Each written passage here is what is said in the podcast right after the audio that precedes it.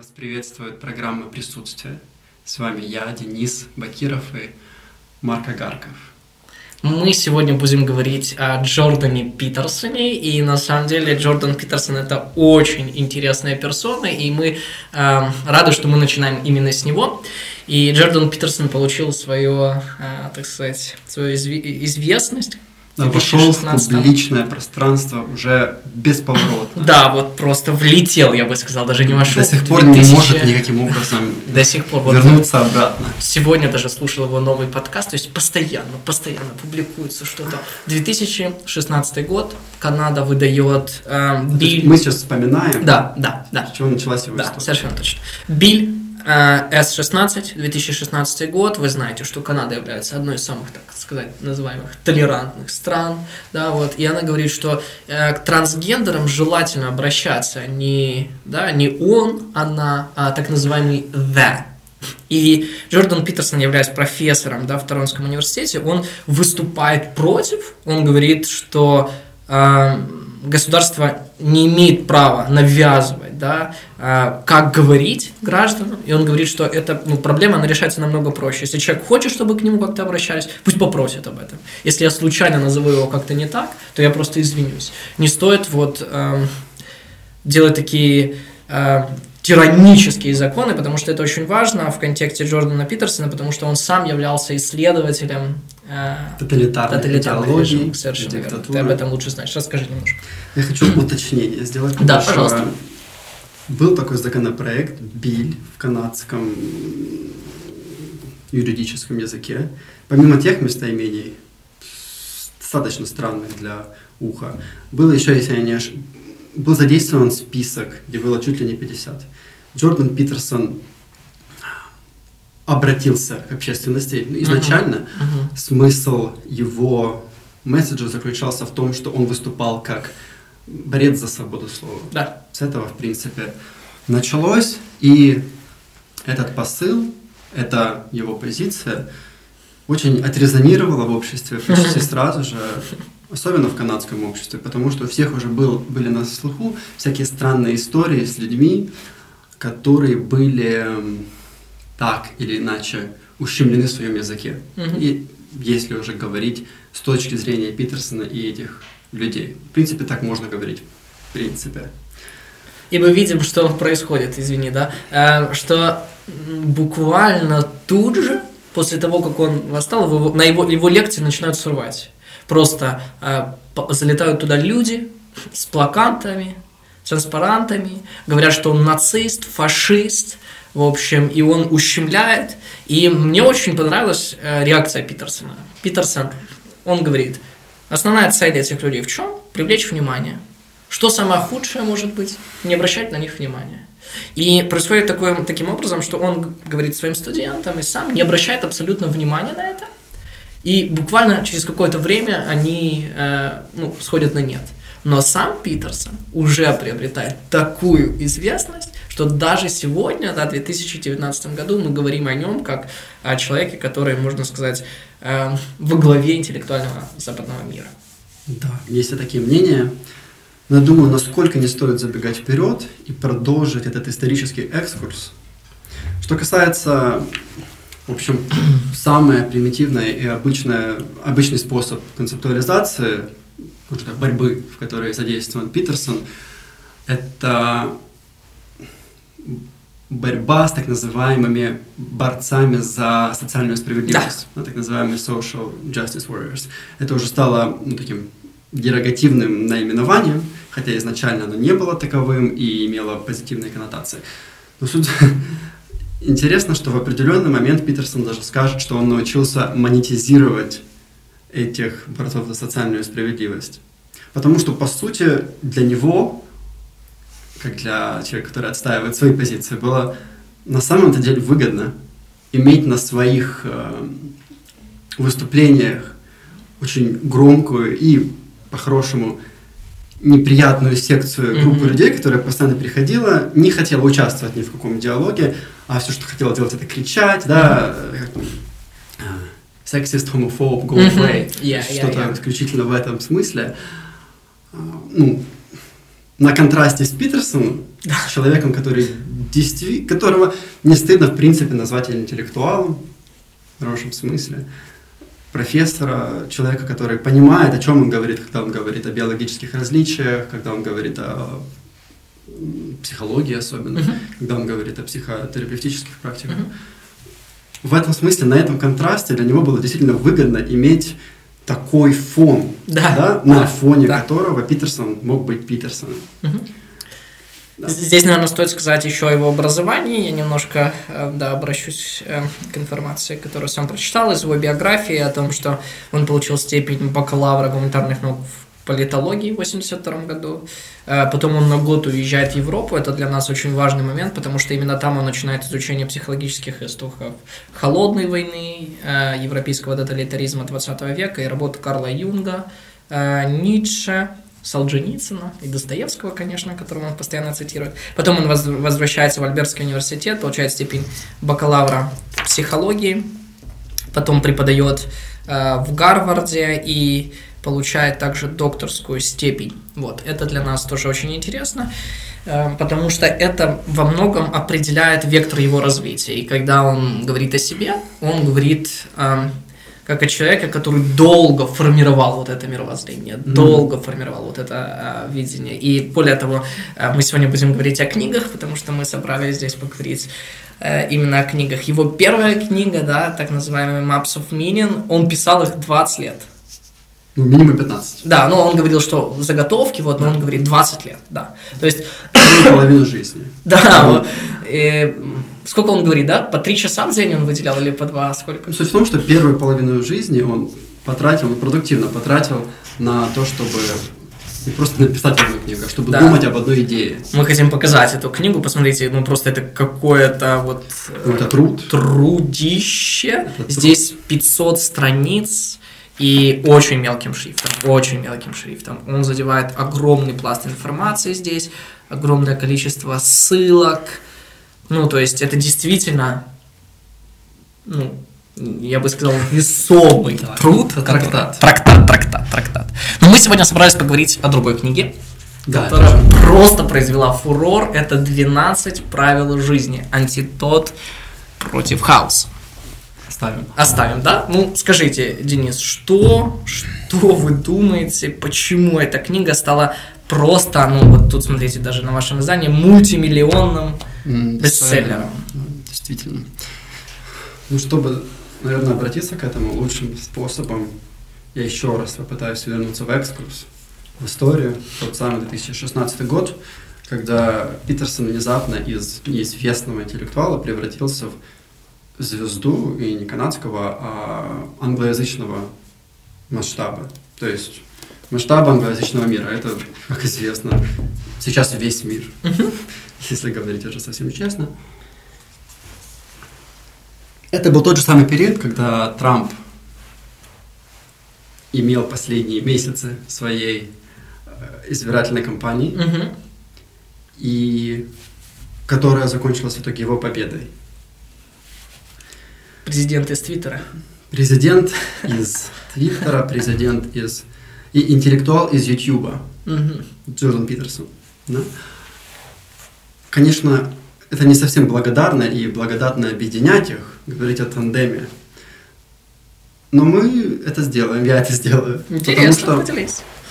Потому что тот же самый импетус, как англичане бы сказали, или тот же самый порыв электоральный, популистический в случае Трампа особенно, и то же самое недовольство людей, которое монетизировал, или если говорить о выборах, Э, использовал как свой электорат Трамп, примерно в тех же самых, скажем так, разломах, на которых Трамп сумел использовать недовольство людей. Примерно в тех же местах Питерсон его же использовал. То есть консервативная причина недовольством так называемым истеблишментом того, что происходило в течение многих лет в Америке, вылилось в то, что Трамп был избран президентом. Угу. Согласен. И все эти маленькие и не такие маленькие причины, которые действительно волновали людей, которые в итоге были готовы отдать свой голос за Трампа, они в целом в тех же самых местах находятся, что и, а, что и те люди, которые откликнулись столь яростно и рьяно на а, посыл Питерсона, который указал своим пальцем на то место, где политическая корректность зашла, ну, как, перешла границу того, что можно считать адекватностью. Красной точки линии. зрения, да, красную линию, какую-то точку невозврата. Если говорить пессимистично. То есть правильно я понимаю, что ты считаешь, что именно это, да, вот стало такой причиной просто ну, мировой популярности Джордана Питерсона. И хочу уточнить, считаешь ли ты это одними и теми же людьми, кто голосовал за Трампа, и те, кто читает Питерсона, или все-таки ты имеешь в виду, что такое время так сложилось, очень удачно, что это буквально наложилось и стало таким каким-то вот рывком? Да, ты правильно здесь пытаешься разделить и быть аккуратнее со словами, угу. как бы а, продолжая традицию самого Питерсона, который просит Кажется. людей так поступать. Я говорю, я пытался говорить о том, что Конечно же, не может быть эквивокации между людьми Питерсона и людьми Трампа. Это абсолютно разные люди. Но основной разлом или водораздел, который заставляет людей считать Трампа человеком, который может выразить их проблемы, выразить их недовольство на политическом уровне, примерно примерно такой же разлом, примерно те же самые границы, даже примерно ту же самую территорию э, вспахивает Питерсон, когда выражает такое же недовольство истеблишментом. Если в случае Трампа этот истеблишмент, ну, можно наиболее абстрактных э, терминах обозначить как противостояние консервативной Америки, Америки, которая зажата между двумя океанами, и Америки, так называемой э, метрополитанской, что ли, то есть Нью-Йорк, Лос-Анджелес, Сан-Франциско. Большие города, да. Большие города. То есть это большое противостояние, которое в целом Джордан Холл, например, концептуализировал как противостояние против или между так называемой, это его термин, так называемой красной религией и синей церковью. Он говорил, синяя церковь, естественно, это будут эти самые города, но неправильно настолько обширно здесь говорить. Это истеблишмент, это медиа, это CNN, это академическая среда, Гарвард и другие участники Лиги Плюща. Это весь этот интеллектуальный и политический эстаблишмент, который сложился в Америке, в принципе, был непрерываем а, ни Обамой, ни Бушем, ни Клинтоном и никем. Он был только, скорее всего, сформирован да. поддерживаемый угу. этими людьми. Трамп действительно стал голосом большого недовольства по отношению к этой так называемой синей церкви. Питерсон, конечно же, выражает недовольство и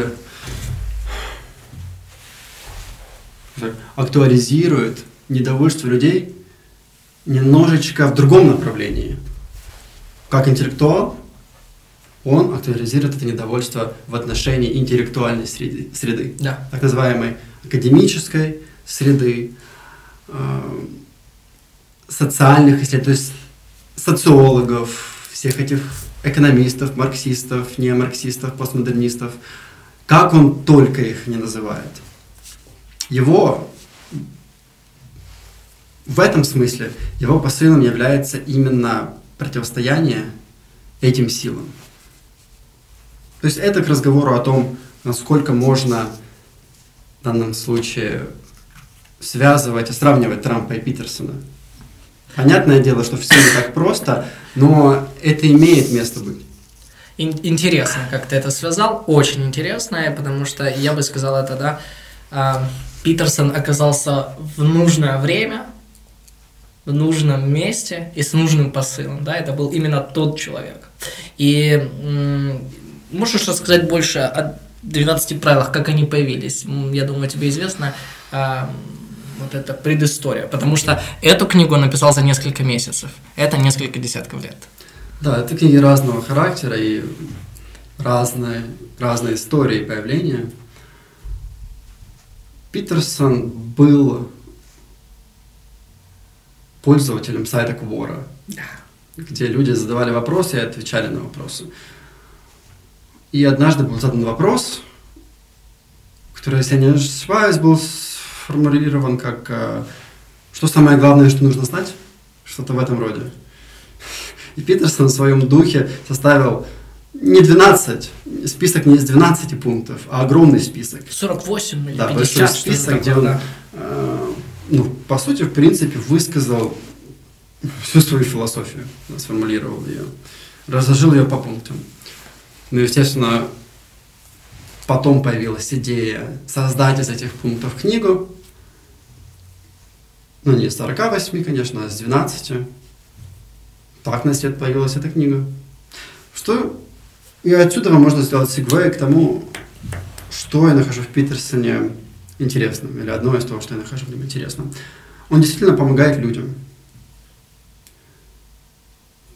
Не секрет, что когда он встречается, или просто на улице очень часто, на разных самых мероприятиях по, по всему миру, он где-то находится, к нему постоянно подходят люди, в основном молодые парни, мужчины, но это не важно, подходят всякие, говорит о том, что если еще несколько месяцев назад или лет, до того, как я столкнулся с вашей работой, я находился в очень темном месте. Я не видел смысла в том, чтобы продолжать жизнь. Я страдал, я был очень скептичен, я постоянно иронизировал и был полон сарказма и нигилизма. В общем, абсолютно, в принципе, типичная конфигурация для молодежи, современного да. человека, современного молодого человека и, наверное, в принципе, для молодого э, человека всех времен. Это нормальная конфигурация. Но потом они говорят Питерсону, да, но столкнувшись с вашей работой, послушав вас и то, что вы хотите сказать, моя жизнь кардинально изменилась Да. в лучшую сторону. И они говорят, да, там, я завел, я, у меня было повышение по работе, я стал серьезно относиться к своей работе. Я наладил отношения с отцом. Я наладил отношения в семье со, со своей девушкой, со своей собакой и так далее. В общем, люди действительно поменяли жизнь. Достаточно радикально в некоторых случаях. Если позволишь, я вставлю историю из, э, так сказать, моей, да, э, обыденности, из моих знакомых. У меня действительно есть один знакомый человек, который был на грани суицида, вот, и его жизнь не представляла ничего хорошего для него. Он тоже описывает это как темные времена. И он познакомился с Джорданом Питерсоном. И действительно, то, что сейчас я вижу, это совершенно другой человек, абсолютно другой. И это человек, который берет ответственность на себя. Это человек, который открытый, а не закрытый, который дружит, который готов поддерживать и отдавать, который наконец-то понял, что не он центр вселенной, и мир крутится не вокруг него. И, ну, в общем, много всяких нюансов. То есть это действительно то, что есть. И сейчас мы попробуем поговорить, да, о таком феномене, что э, Питерсон он приводит людей к лучшей жизни. Или, давай скажем так, ну, как учил нас сам Питерсон, быть точными в словах, он уводит людей от тьмы, или он хочет забрать людей из того места, где, а, где нету ничего хорошего. И мы можем двигаться по правилам и разобрать эти 12 правил, Да, если и, ты мы- не и мы хотел. можем на частных Ага, примерах да. поговорить о 12 правилах. Это будет наиболее продуктивно. Да, я тоже Но думаю, что- прежде этого одна небольшая ремарка. Пожалуйста. При всем при этом Питерсона, ну никак не повернется язык назвать э, гуру самопомощи. Совершенно точно. Одним из этих людей, которые занимаются э, мотивацией. Да, Мотивация да, да. не является мотивационным учителем.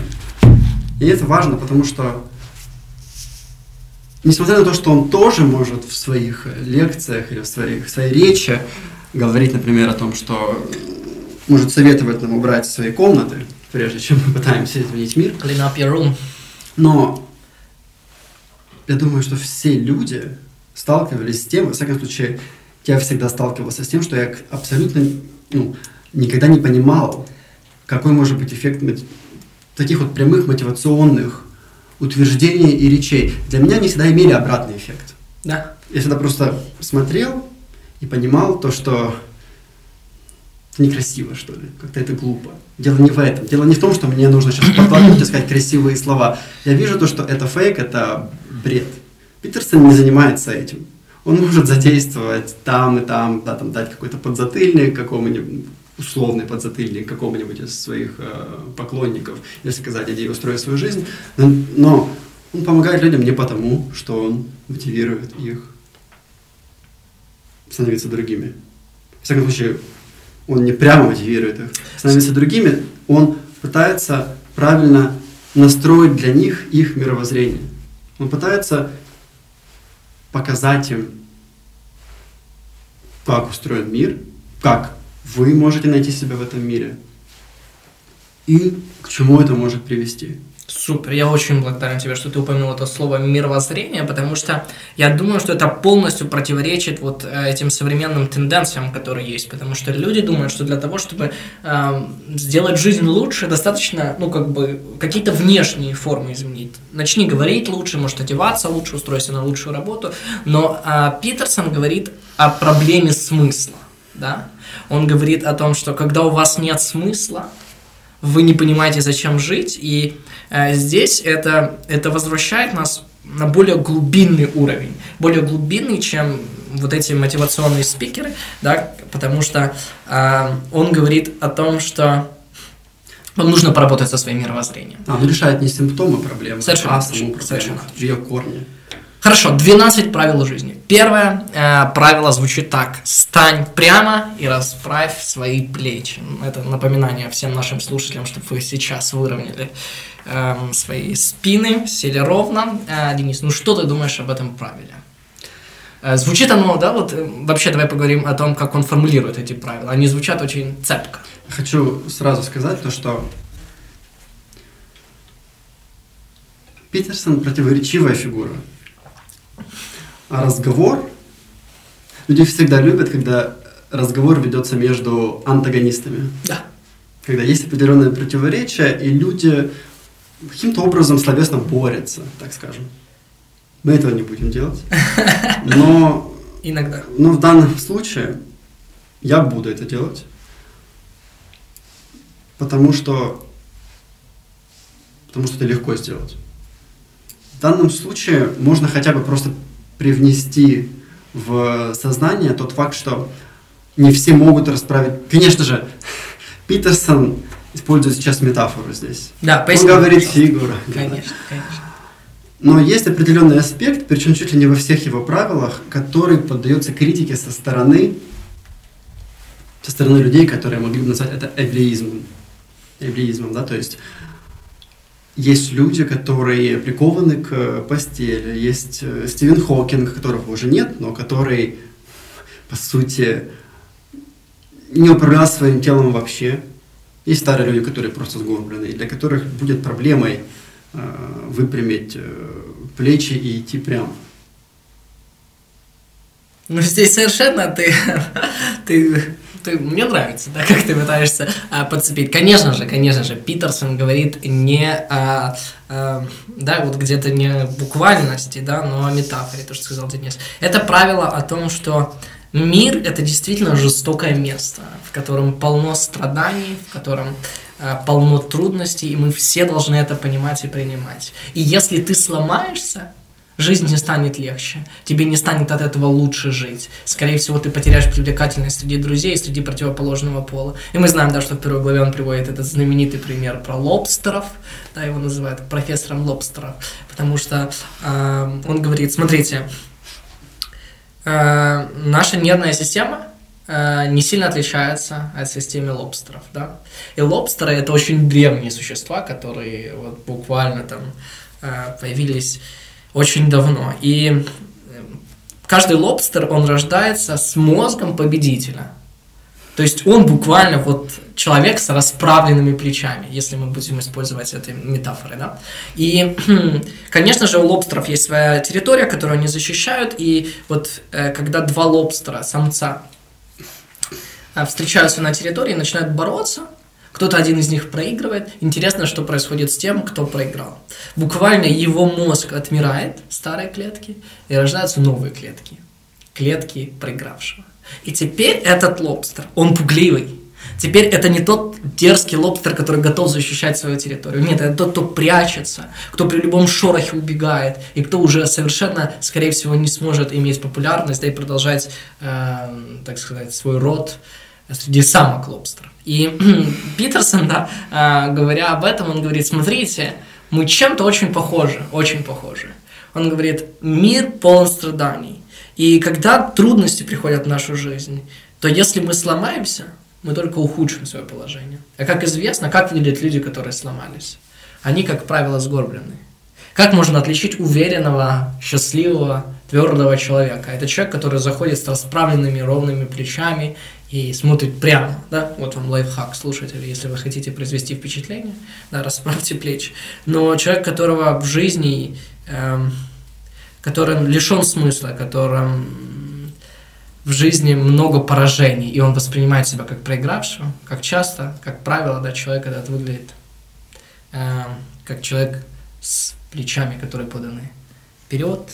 И здесь совершенно не о том, что э, вам нужно ходить ровно, и ты Стивен Хокинг, и ты не можешь быть. Это о внутреннем, это о духе, это о понимании. Это метафора. И это, да, и это миропонимание. Метафора, которая работает в том числе и на на уровне тела. Потому что мы психосоматические существа, об этом не стоит забывать. Абсолютно верно. В данном случае, я думаю, есть смысл обратиться к следующему. Пожалуйста, правилам, правило. Если вы хотите.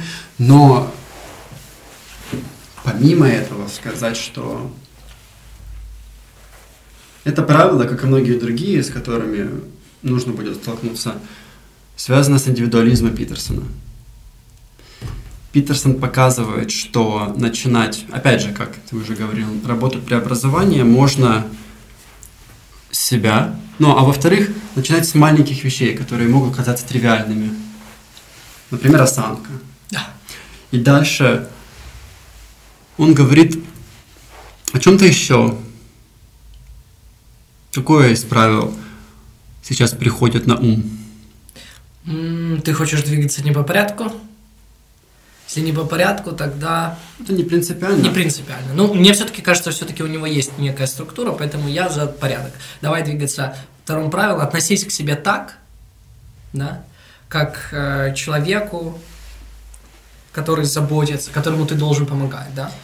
Да, за помощь которому мы ответственны. Да, да. А, ну, было ли у тебя такое ощущение в жизни, что ты должен кому-то помочь? Или за помощь этому человеку ты ответственный. И кто это, и, может быть, как это перенести на это правило Питерсона? Ну, хороший вопрос, мне нужно подумать.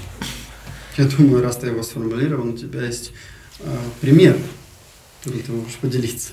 Я думаю, что здесь, конечно же, в первую очередь мы должны говорить о нашей семье и наших друзьях, потому что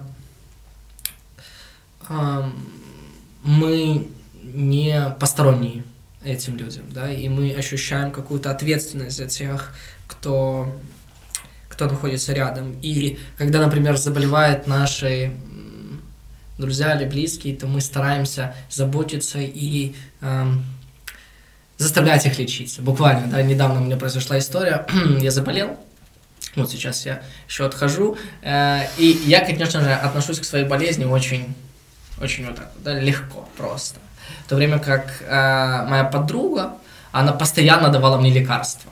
Она говорила, чтобы я э, пил, чтобы я лечился. Я, конечно, этому противился, но интересно, что э, Питерсон говорит о том, что нам нужно относиться к себе буквально как к тем, э, о ком мы должны заботиться, и буквально как моя подруга относилась ко мне. И здесь он приходит, приводит интересную статистику, мне она очень хорошо запомнилась. Это о том, что э, в Северной Америке есть статистика о том, что люди, когда им назначают курс лечения, только 20% людей пьют э, таблетки. Но, ну, ну, вот пропивают этот курс лечения. Но в то время как, э, когда курс лечения назначается их домашним животным, питомцам, кошечкам, собачкам, почти 90% э, процентов людей дают эти таблетки своим собакам, да, и они достаточно быстро выздоравливают. Вот. И э, Питерсон спрашивает вопрос, почему человек к себе относится так, а даже к своим питомцам вот так. Ну да, Питерсон говорил об этом на своих лекциях несколько раз. Думаю, что есть смысл всегда помещать все в какой-то контекст. И ты уже упоминал интерес Питерсона к Достоевскому, Солженицыну. И если я не ошибаюсь, да, Питерсон еще любит говорить о советской школе психологии да. Алурии, прежде да. всего, Виноградовой, Соколовой, Выгодском. Питерсон это делает. И это позволяет нам с легкостью поместить его в наш контекст. Контекст нашей истории, с которой э, Украина непосредственно связана, с э, тоталитарной идеологией, с ГУЛАГом, с политикой, которую мы испытали на себе, с мировоззрением.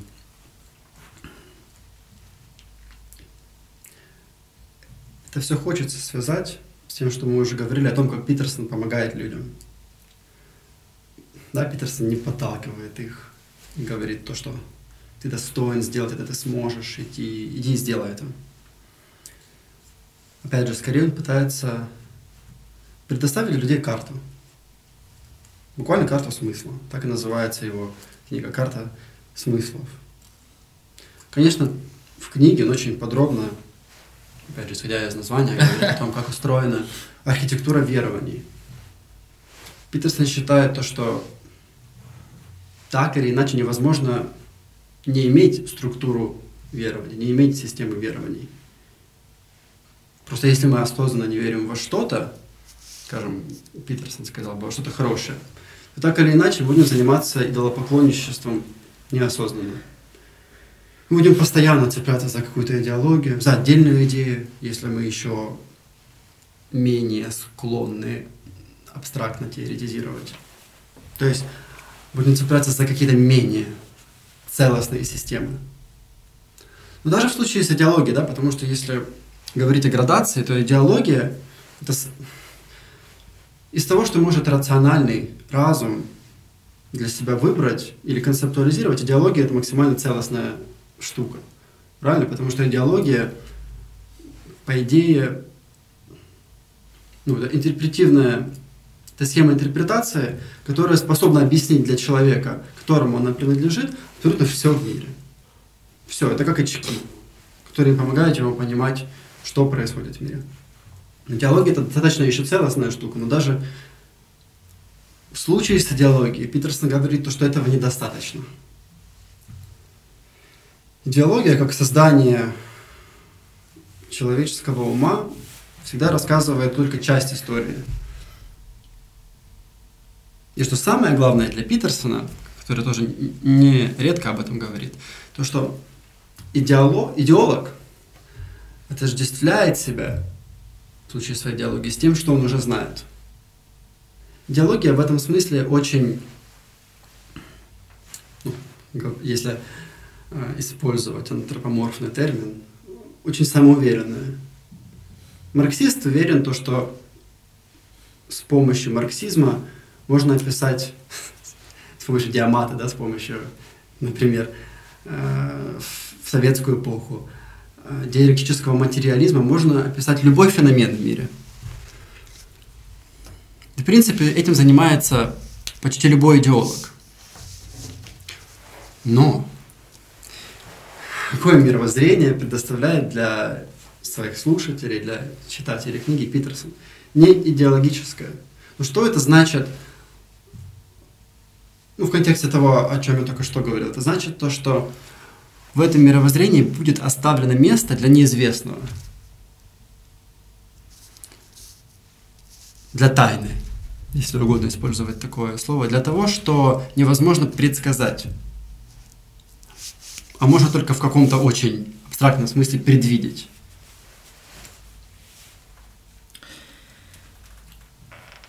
Значит, не идеология. Питерсон не, представ... не а, предоставляет для своих слушателей идеологию. Но мировоззрение. Но мировоззрение. Эти, эти понятия не совсем полезны, но в том контексте, в, ко в котором я пытался их употребить, они могут быть, они могут быть в данном случае использованы.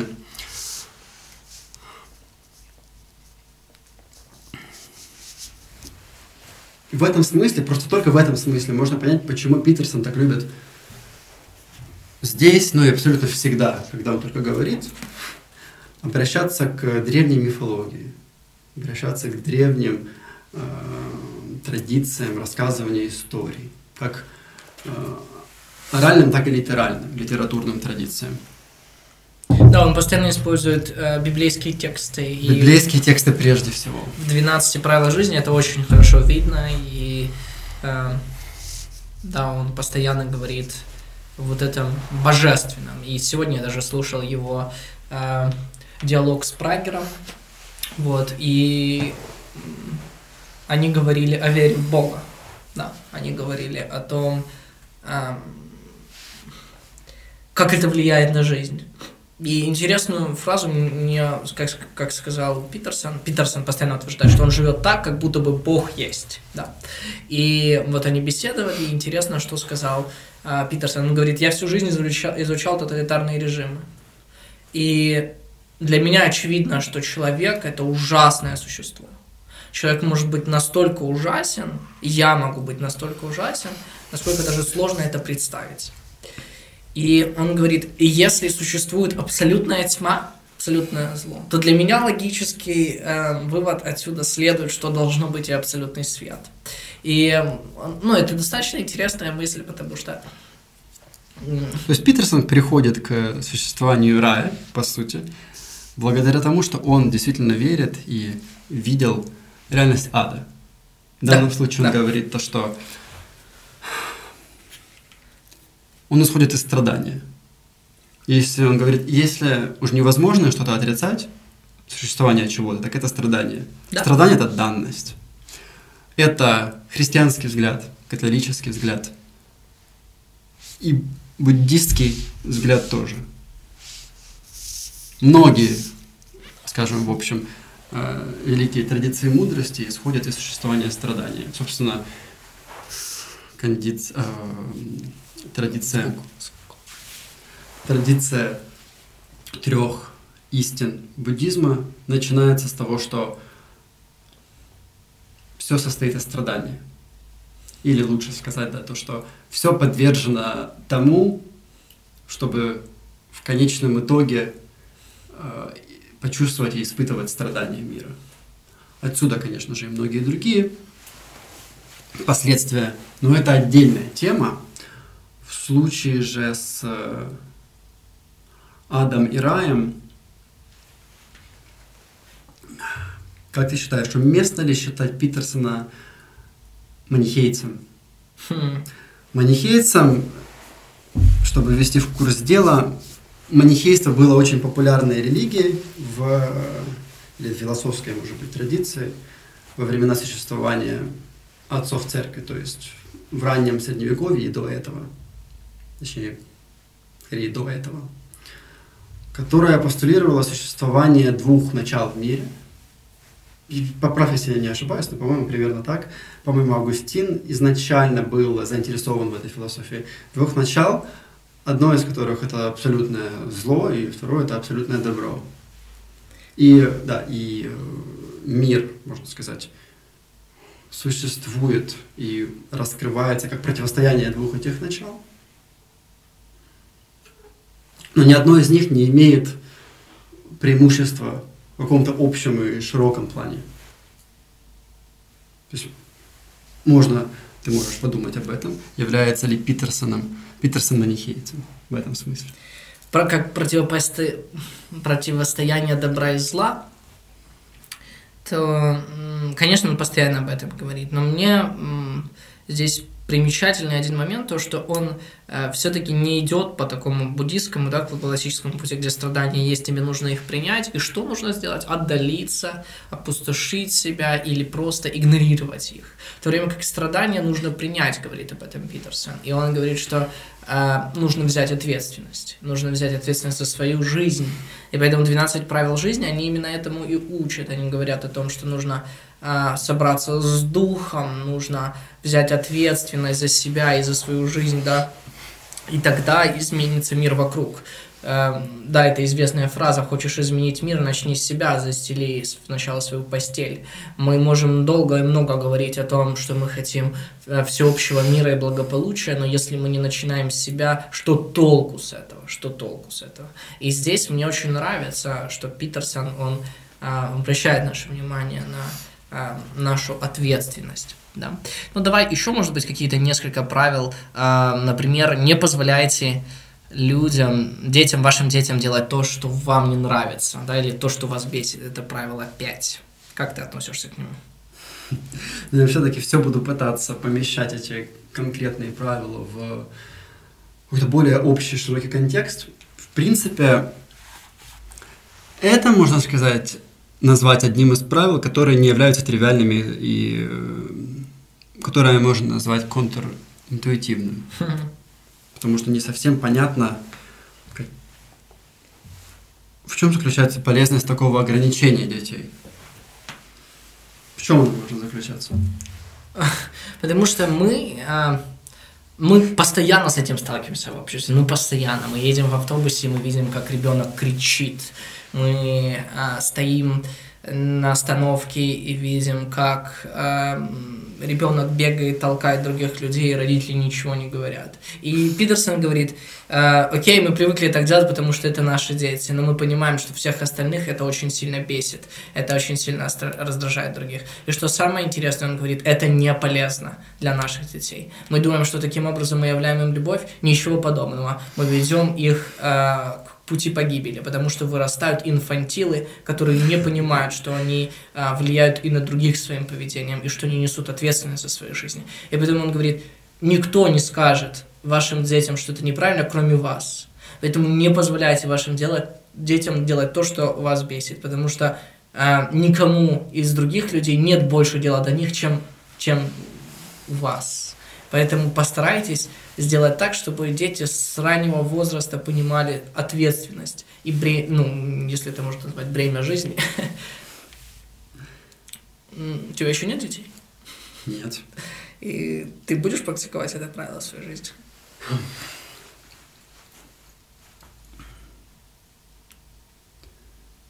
Это все связано с, в принципе, общим настроем это, именно этой книги.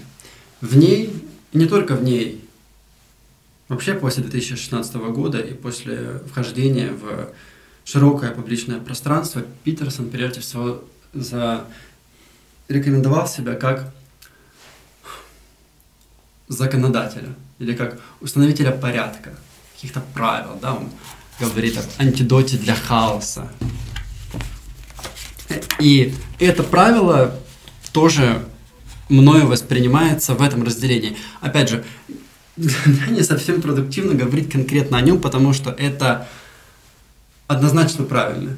Я согласен со всеми 12 правилами, особенно если говорить об их э, ну, более или менее благодатной интерпретации, потому что интерпретировать это можно по-разному. Я вначале попытался показать, как э, с точки зрения эблизма это можно интерпретировать не совсем благополучно. Да. Можно устроить карикатуру на это. Но это просто, чтобы показать. Но ну, конкретно это правило тоже связано с,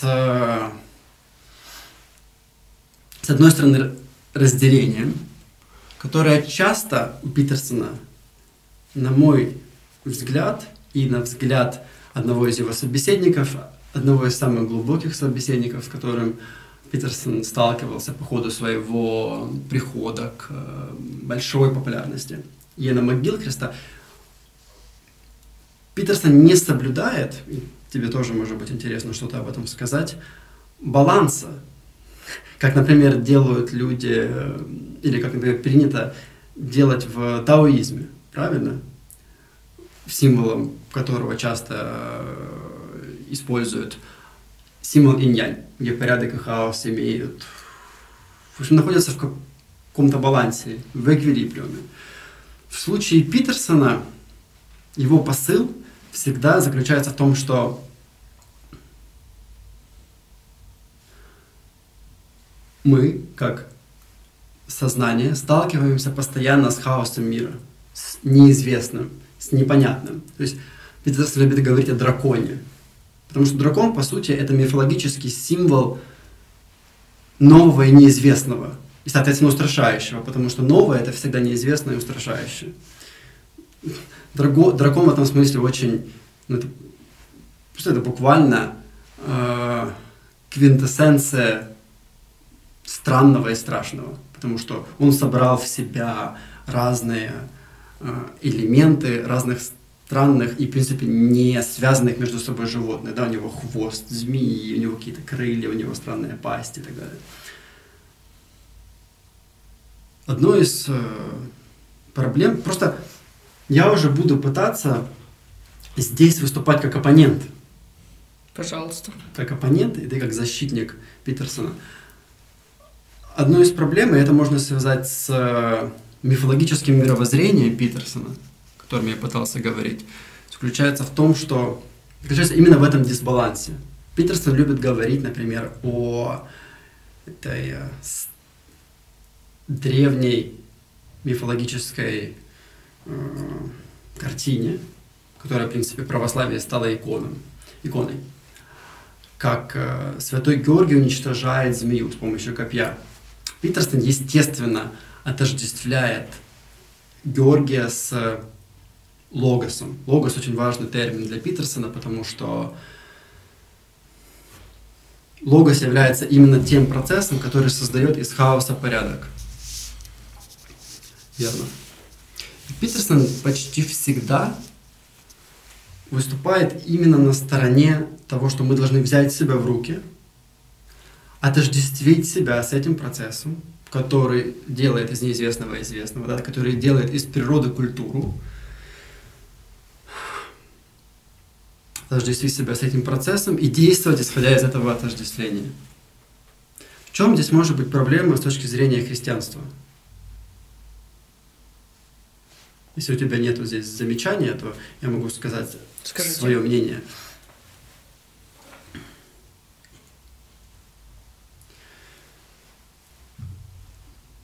И это позволит мне вернуться к тому, с чего я начинал, с мировоззрения, да. которое пытается а, Питерсон построить, исходя из мифологических традиций.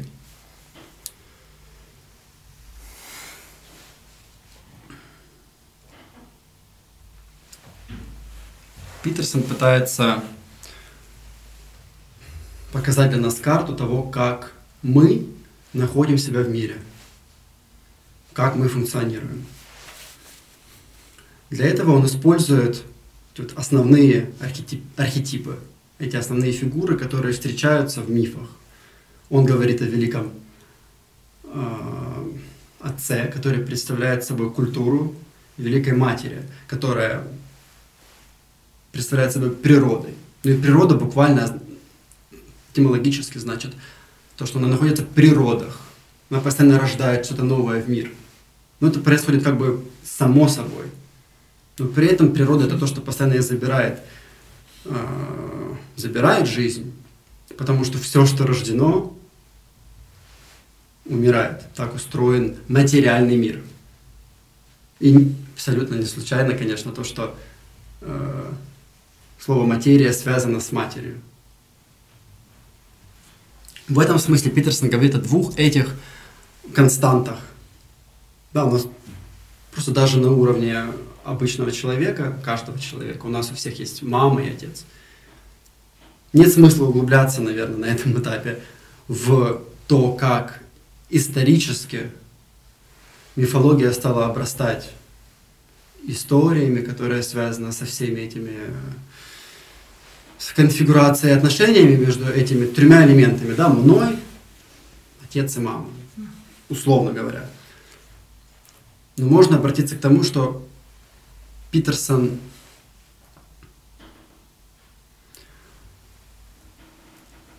не является богословом, теологом, а является психологом. Но он любит говорить на темы, связанные с религией. И это неудивительно, это прекрасно, потому что как, наверное, любой психолог понимает, религия человека имеет прямое влияние на то, как он действует в мире. Но из-за того, что, возможно, точнее точно, экспертиза Питерсона не совсем связана с богословскими темами, он часто начинает отождествлять этого культуру как отца, как, как дисциплинирующего отца, как, как слово, с отцом Богом, как христиане называют Бога, они называют Бога своего отца. Но проблема... Ну, я не знаю, что ты можешь сказать об этом, если у тебя какой-то комментарий, но это проблематично для христианского богословия. Потому что христиане не определяют Бога как имеющего, во всяком случае, каким-то тривиальным образом атрибуты одной из этих двух констант. Особенно, особенно э, то есть это может происходить среди иудейской традиции, то есть ветхозаветной, можно просадить определенные, определенную связь между тем, как они определяют Бога, как э, законодателя, что ли, что-то в этом роде.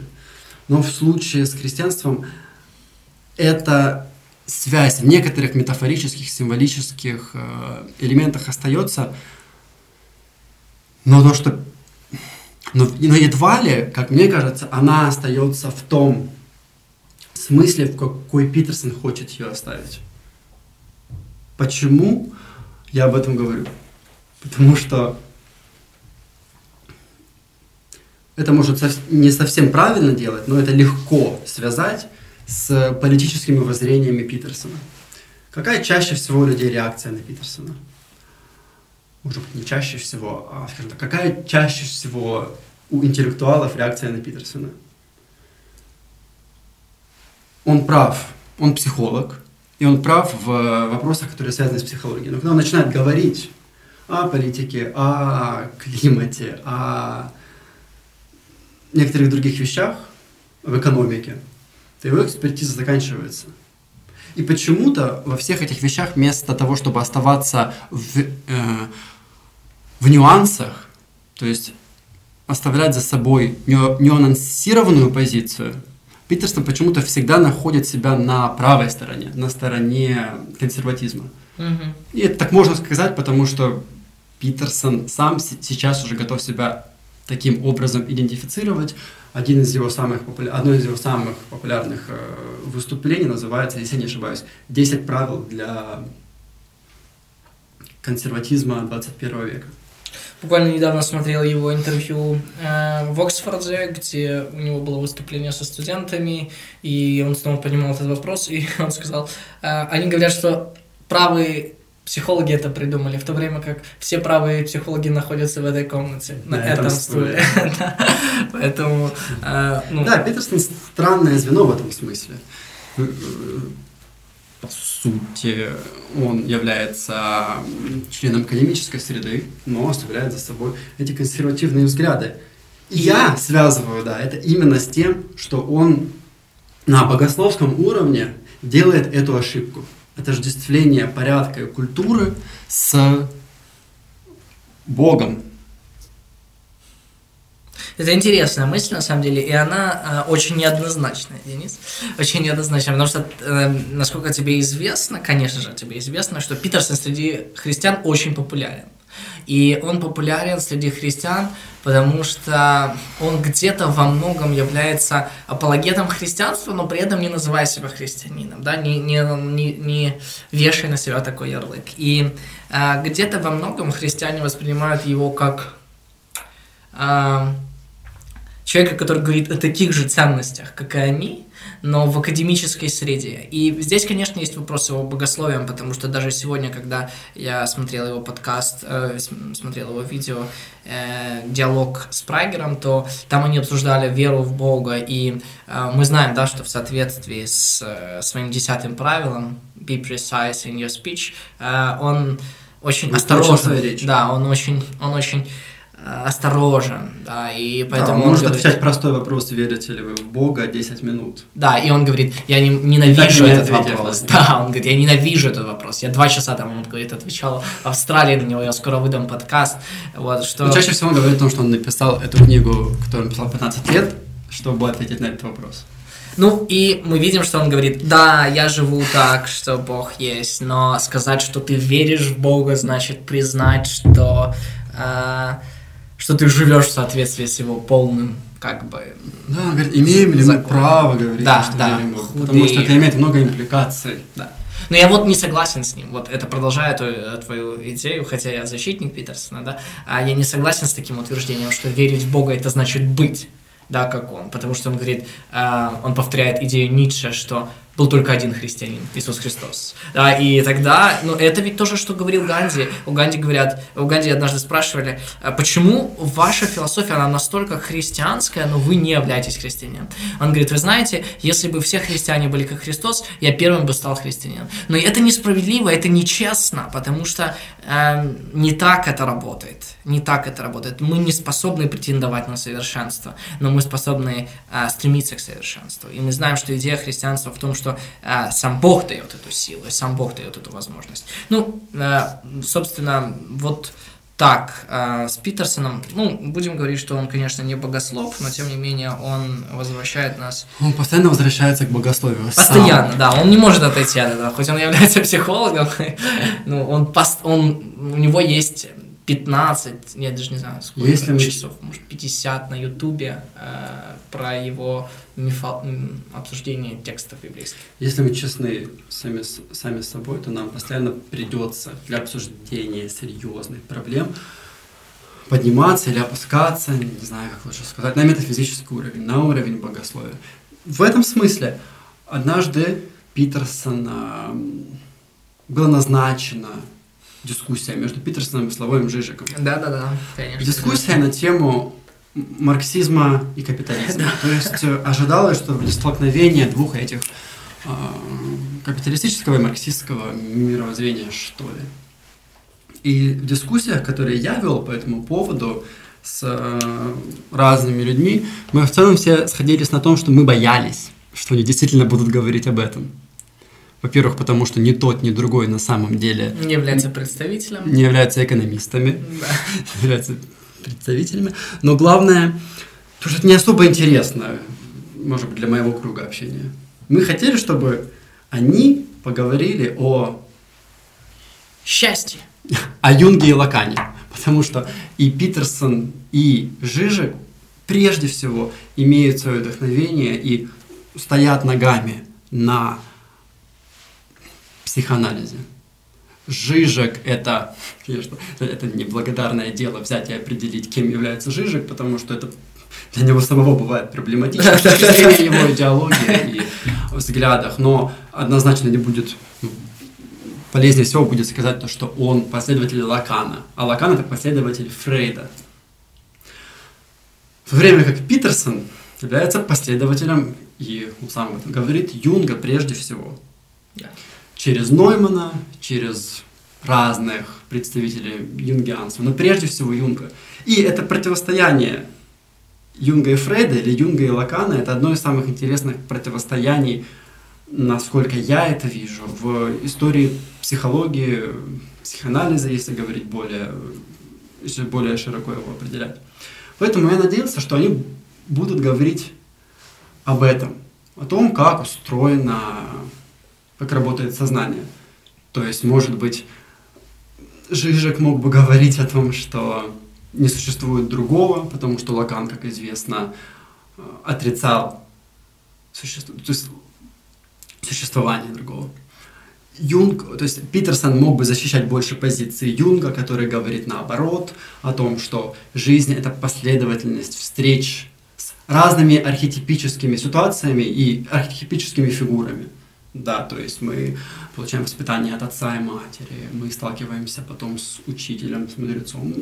Нет смысла вдаваться в подробности, но это, по сути, почти противоположные позиции, да, Лакан и Юнг. Но а ожидания не просто оправдались, они были, Питерсон и Жижик превзошли ожидания, потому что в итоге они говорили о христианском богословии. С чего бы они ни начали бы, с марксизма и капитализма, вторая часть, или во всяком случае третья треть их разговора э, имела своей темой буквально то, что происходит на кресте. Да, Жижик в лучших традициях протестантской, протестантского богословия очень любит рассуждать о том, что же именно случилось на кресте, каким образом это потом имело влияние на развитие европейской цивилизации и все такое. В конечном итоге они говорили об этом. И для меня это еще раз показывает то, что когда люди собираются и начинают честно обсуждать важные вещи, ну, экономическое устройство, например, что они, по идее, должны были да. обсуждать, в конечном итоге они придут к корню проблем или к корню решения проблем. К тому, что находится здесь, как ты любил говорить. К тому, что исходит из сознания, из человека. Ну, ты заметил, что насколько наше время, оно... Э ну, ненавидит этот диалог просто. Она просто э, вот не принимает его. Вот когда мы начинаем говорить о метафизике, когда мы начинаем говорить о божественном, когда мы начинаем говорить о религии, о богословии, как будто бы современные вот э, уши, они как будто бы закрываются.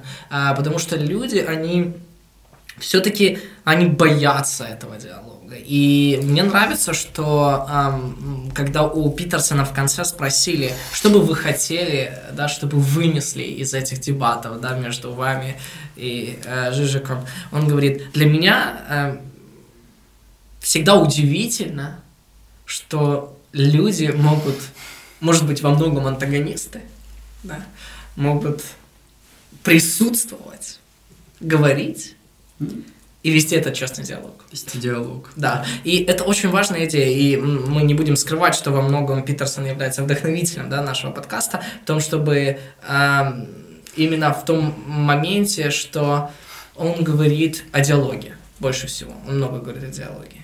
И мы бы хотели, чтобы, да, чтобы книги это было э, основанием через которое, да, мы будем беседовать, и, может быть, у нас будут разные позиции, разные взгляды, но мы бы хотели, чтобы э, в моменте присутствия, да, а, другого мы могли вести этот диалог, эту беседу, и все-таки мы много будем говорить о метафизике, мы будем много говорить о божественном, потому что, когда мы поднимаем высокие и сложные, и э, непростые вопросы, мы обязаны прийти к корню. Мы можем говорить о симптомах, мы можем говорить о каких-то вещах, которые э, являются последствиями, но что толку, если мы не будем говорить о причинах? Что толку, если говорить о том, что тебе неинтересно? Сто процентов. В этом заключается... В этом и суть. Поэтому мы тут. Корень любого хорошего диалога. Да, действительно, для Питерсона диалог очень важен. С этим, конечно, связано, что для него важна свобода слова. Потому что как можно вести диалог, понимая то, что слова, которые ты можешь использовать, или те формы, которые могут принимать слова, которые ты используешь, они ограничены какой-то тоталитарностью, то есть какими-то да. границами. Для того, чтобы... Тут можно опять употребить это страшное слово. Для Питерсона логос – это почти как будто живой дух, который создает из хаоса порядок. Он использует нас во время диалога. Я во время диалога не пытаюсь навязать тебе определенный набор э, пропозиций, набор знаний. И ты не пытаешься сделать это со мной. Скорее мы пытаемся стать инструментами для этого процесса, для этого духа, который пытается прийти к какой-то правде. В данном случае, если ты или я будешь или буду как бы контейнером этой правды, то, слава богу, это все, в принципе, чего можно ожидать диалог очень важен. Ну и не только диалог, об этом тоже можно будет поговорить. Сегодня мы говорим достаточно, в общем, не, не совсем связано, так или иначе, переходя от, другой темы, друг, от одной темы другой.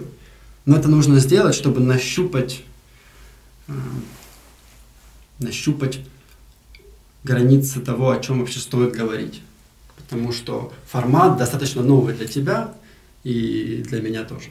Сто процентов, я с этим согласен. Мы хотели э, за это время буквально немножко приоткрыть вам идеи Джордана Питерсона. Мы хотим порекомендовать вам эту книгу. Сейчас это уже является просто, наверное, классикой. И э, в дальнейших выпусках мы также будем говорить о классической литературе, во многом о бестселлерах.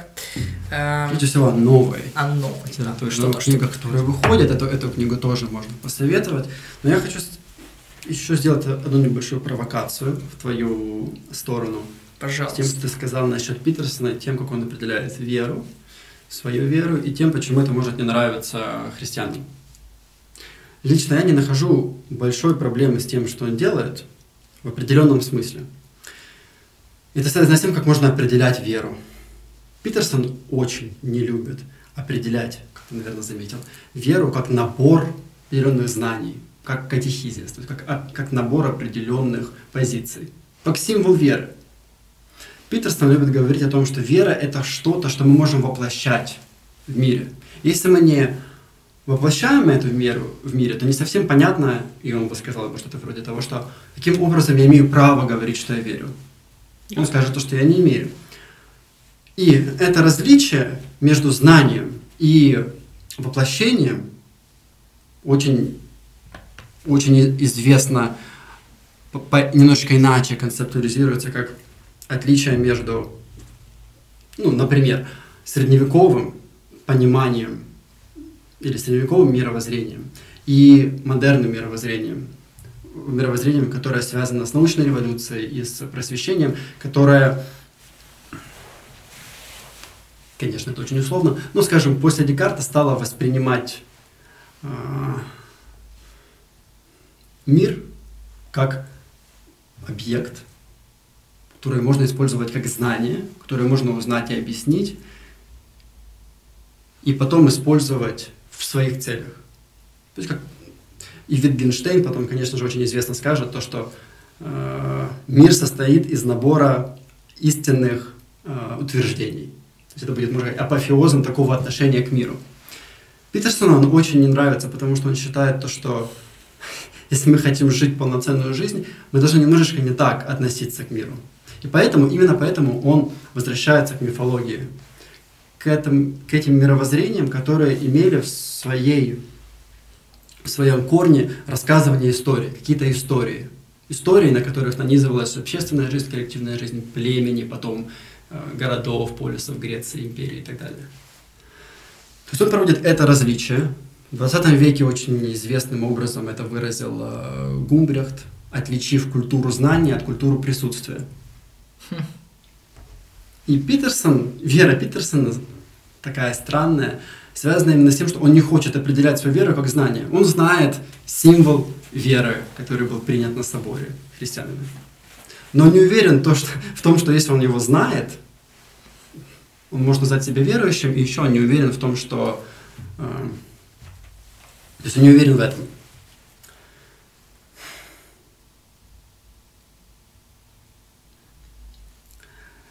Именно поэтому я сделаю еще одну провокацию и скажу то, что ну, благодаря такому пониманию, более воплощенному пониманию веры, Питерсона можно назвать э, православофилом. Что-то в этом роде. Потому что он часто говорит о том, да, действительно, что ему нравится именно православная традиция в том, что в ней упор делается не на том, чтобы иметь определенную правильную веру, а в том, чтобы в своей жизни воплощать и имитировать пример Христа, пример э, основополагателя э, этой религии. И именно такой это называется обожением или теозисом по-гречески. Питерсону это нравится именно потому, что это не сводит веру к набору интеллектуальных утверждений. Потому что Питерсон, Питерсон говорит о том, что не совсем понимает, чем, чем поможет то, что он просто-напросто сделает утверждение «я верю в это, это и это». Но Питерсон хочет, чтобы это было связано с повседневной жизнью, поэтому Питерсон называет себя экзистенциалистом. Да, он говорит о практике, и это интересно, потому что В принципе, ведь об этом говорит а, весь христианский мир. Но особенно, конечно, важно здесь э, взгляд православных, потому что они утверждают, э, что мы можем двигаться да, в сторону вот этого обожения, просвещения, когда сам Бог будет обитать в нас, когда мы будем подобны Ему. И это интересная идея, и э, где-то она даже симпатична, но я думаю, что э, она не дает э, какой-то какой-то надежды, не дает уверенности, не дает уверенности, потому что, а что если я не достигну? А что если я э, не дойду до этого высокого стандарта? И э, сам Питерсон об этом говорит, что человек не способен дойти до этого стандарта. И э, мы, мы можем стремиться, мы должны стремиться. У нас есть стандарт, да, у нас есть вот этот образ логоса, воплощенное слово. И мы знаем, как это можно в человеческой плоти, да, но мы понимаем, что э, мы далеки от этого. И здесь, как по мне, очень важно понятие благодати, о том, что Бог незаслуженно дает э, это расположение, да, Бог незаслуженно относится к нам, как к своим детям. И это и дает силу, да, и здесь как бы, здесь вот вопрос в том, последовательности, наверное. Когда мы можем сказать, что э,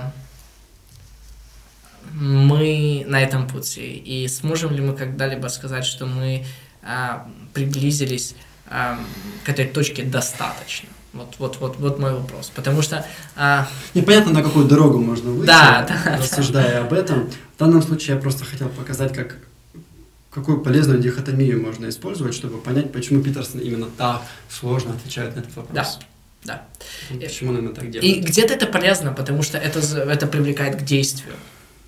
Где-то это полезно, потому что это заставляет человека не балаболить, не просто говорить, а делать. И, наверное, это, это где-то приносит такой эффект именно его слушателям, которые всегда, встречаясь с ним, говорят спасибо, потому что ваши советы, они э, заставили меня действовать и изменить свой образ жизни. Потому что, конечно же, э, мировоззренческая концепция это, это просто кардинально важно, это краеугольный камень. Но если это останется на уровне разума, это ни к чему не приведет. Да, но нужно, чтобы это стало частью тебя, и тогда ты стал действовать, как ты говоришь, да, ты стал вот этим проводником этой идеи. Хотела бы ты что-то еще добавить на эту тему? Да, и в связи с этим разделением на знание и присутствие, то, каким мировоззрением, опять используя это не совсем полезное слово, пытается снабдить людей Питерсон, это именно мировоззрение, которое не останавливается на разуме. Да. Это воплощенное,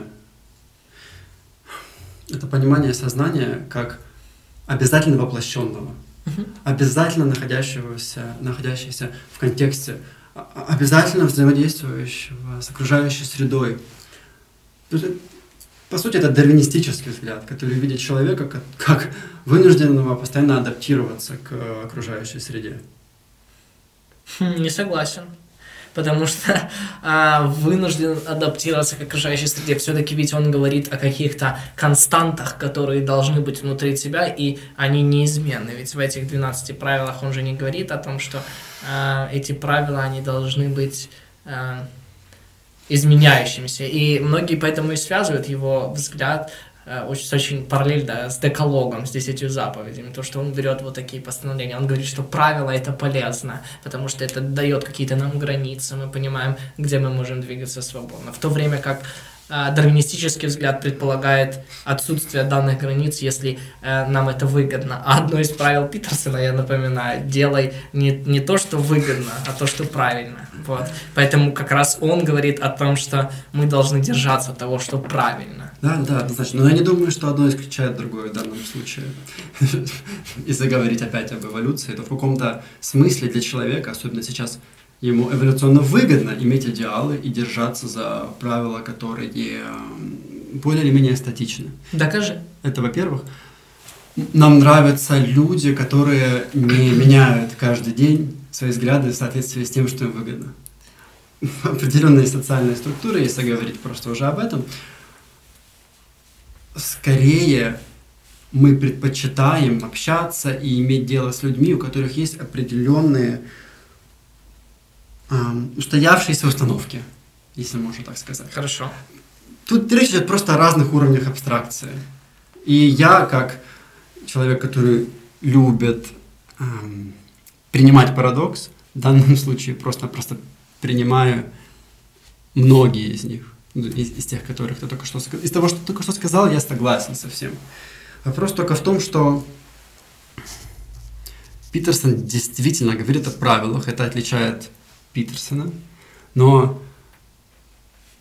по сути одно из его правил это всегда оставлять место для неизвестного, к тому, что придет. Это знать то, что чем больше я знаю, тем меньше я знаю. Это знать то, что что бы я ни и не узнал, этого всегда будет недостаточно. Поэтому оставляя место для этой скромности, интеллектуальной скромности, для этой готовности встретиться с новым на условиях этого нового, а не на условиях своей идеологии, которая уже заранее знает, чем это новое будет. Вот такой подход это как раз является одним из правил. И что гарантирует этот подход? Ну, адаптационную способность. Потому что мы будем адаптированы к постоянно окружающейся, окружающей среде. С этим согласен, с этим я согласен, да, потому это, что... Это уточнение было. Да, да, он просто от, открытый, открытый разум, он предполагает открытый разум, он много об этом говорит. Кстати, совсем скоро выйдет его новая книга, ты знаешь ее название, Beyond Order, кажется, да, да, так да. она называется, и это одно из правил, открытый разум или открытый взгляд. И м- это важно, потому что э, это ведь концепция, она связана с чем? Она связана э, с с той формулировкой, что он говорит о диалоге. Ведь видишь, это одно дополняет другое. Как мы можем вести диалог, если мы не открыты? Хорошо, если я жду, пока я скажу, как они слушают тебя, то разве это каким-то образом э, представляет реальный диалог? Потому что реальный диалог это когда я способен слышать и услышать, когда я способен открыться, сказать, что я думаю, да, и mm-hmm. чтобы вот этот э, момент присутствия нас, э, это был не просто момент присутствия, иде, ну, я бы сказал, идеологии, да, потому что потом из своих интервью он говорит так, э, одна женщина проводит э, интервью Питерсону, и он говорит, это неинтересно, с вами неинтересно вести диалог, потому что я знаю все ваши ответы. И поэтому в его концепции диалога, конечно же, очень важно открытый взгляд на мир, готовность смотреть, учиться. И я думаю, что это одно из правил хорошего ученика однозначно, быть всегда открытым. Ну, то есть эта книга, которую ты говоришь, э, собирается издать Питерсон, можно рассмотреть как ответ на мой критицизм. Потому что он говорит, я э, попытался сделать Питерсона ответственным за то, что он предпочитает порядок хаосу. Не... Витвайден этого не понимает. Условно говоря, не понимая то, что хаос это тоже очень важный э, аспект человеческого опыта. И, в принципе, как юнгианец, для Пит... как для юнгианца, для Питерсона это не должно быть э, проблемой, потому что для психоанализа именно для аналитической психологии бессознательное явно не является менее значительным, чем сознательное. И оно имеет большую роль для развития человека, да, потому что так или иначе нам постоянно приходится спускаться в него для того, чтобы потом возникнуть, воскреснуть как mm-hmm. нечто более целостное и более развитое. Mm-hmm. Оно мифологически это связано с мифом о умирающем и воскресающем Боге с точки зрения психоанализа, потому что в данном случае мы постоянно как будто сжигаем все, что мы знаем, потому что мы понимаем, что в конечном итоге этого будет недостаточно. И нам нужно будет столкнуться с новым на его условиях, погрузиться в хаос, погрузиться в место, где мы совсем уж точно понимаем и знаем, что мы ничего не знаем, и выйти оттуда в лучшем состоянии. Надеюсь, в новой книге он более сбалансированно а, отнесется к этой дихотомии. Но опять же, несмотря на то, что я пытался провокативно э, выступать оппонентом Питерсона часто сейчас, опять же, хочется сказать то, что для него абсолютно не секрет и не проблема признавать то, что свою недостаточность, недостаточность да. разума, недостаточность, недостаточность рациональности. В этом смысле Дорида является как бы главным архиопонентом Питерсона, да, как постмодернист, как, наверное, самый рьяный радикальный деконструктор в постмодернизме. Но Деррида тоже сказал очень полезную штуку в связи с этим новым, которое приходит. Деррида говорил, что есть, э, есть два слова для будущего во французском. Это, одно из них это le futur, да, future на английском. И это будущее, которое мы как бы проектируем из себя сейчас будущее, предвидим, да, то есть прогнозируем. Это как будто бы статическое будущее, это наш прогноз того, что случится потом. Но есть еще одно слово, это l'avenir. И буквально, или почти буквально, это означает не просто это будущее, которое мы проектируем, а это новое будущее, которое постоянно приходит в нашу жизнь без стука, которое просто да. как воздух постоянно нас одувает своими непредвиденностями и всем таким. Так вот этот вот Лавенир это почти как один из персонажей, с которыми мы постоянно сталкиваемся с точки зрения того, как бы Питерсон наверняка бы это сформулировал бы. Да, то есть это постоянное э, привнесение в нашу жизнь новизны, к которой мы не были готовы, но к которой мы могли только как бы познаком... подготовиться. Но поскольку то, чем будет будущее, это всегда тайна. Мы не знаем, мы не Бог, мы не всемогущий. Но для того, чтобы подготовиться к этой тайне, нам нужно таинство, нам нужно оставлять место для мистерии, для мистического, для того, что будет потом. То есть это единственный способ познаком... познакомиться тоже и подготовиться и приготовиться к этому ля венир. Это иметь что-то вроде такого мировоззрения, которое предлагает Питерсон. Интересно. Не только Питерсон, да, это, это предлагает, но Питерсон это предлагает и помимо этого еще объясняет, почему это работает. Это религиозное мировоззрение. Да, интересно, как он представит это в новой книге, потому что я знаю, что он больше времени уделяет ей, и сейчас он работает над ней, и мы все в ожидании, мы обязательно, конечно же, обсудим это в нашей программе. И э, я согласен с твоим последним утверждением о том, что э, именно религиозное мировоззрение да, или религиозный взгляд, он позволяет оставить место для, э, для тайного. И оно напоминает нам, что э, наш взгляд в будущее не является предопределением этого будущего, потому что не мы являемся теми, кто... Ни в коем случае. Да, дает. И это учит смирению. Это учит смирению. И это учит тому, что э, не все в нашей жизни происходит так, как мы этого хотим. И мне нравится, что Питерсон об этом много говорит. И он говорит, что нам нужно это принять. Нам нужно это принять. И он много говорит о страданиях, и о боли, и о зле, которое есть в мире. И он говорит, мы должны быть готовыми сказать, что это не зависит от нас. Мы не можем закрыть на это глаза. И мы должны это принять, пропустить и понять, как мы должны относиться именно к этому. А, я думаю, что мы поговорили об очень многих вещах сегодня, а, и оставайтесь с нами. С вами был подкаст «Присутствие» Денис Бакиров и Марк Гарков. Спасибо. Спасибо, Марк. Спасибо, Денис.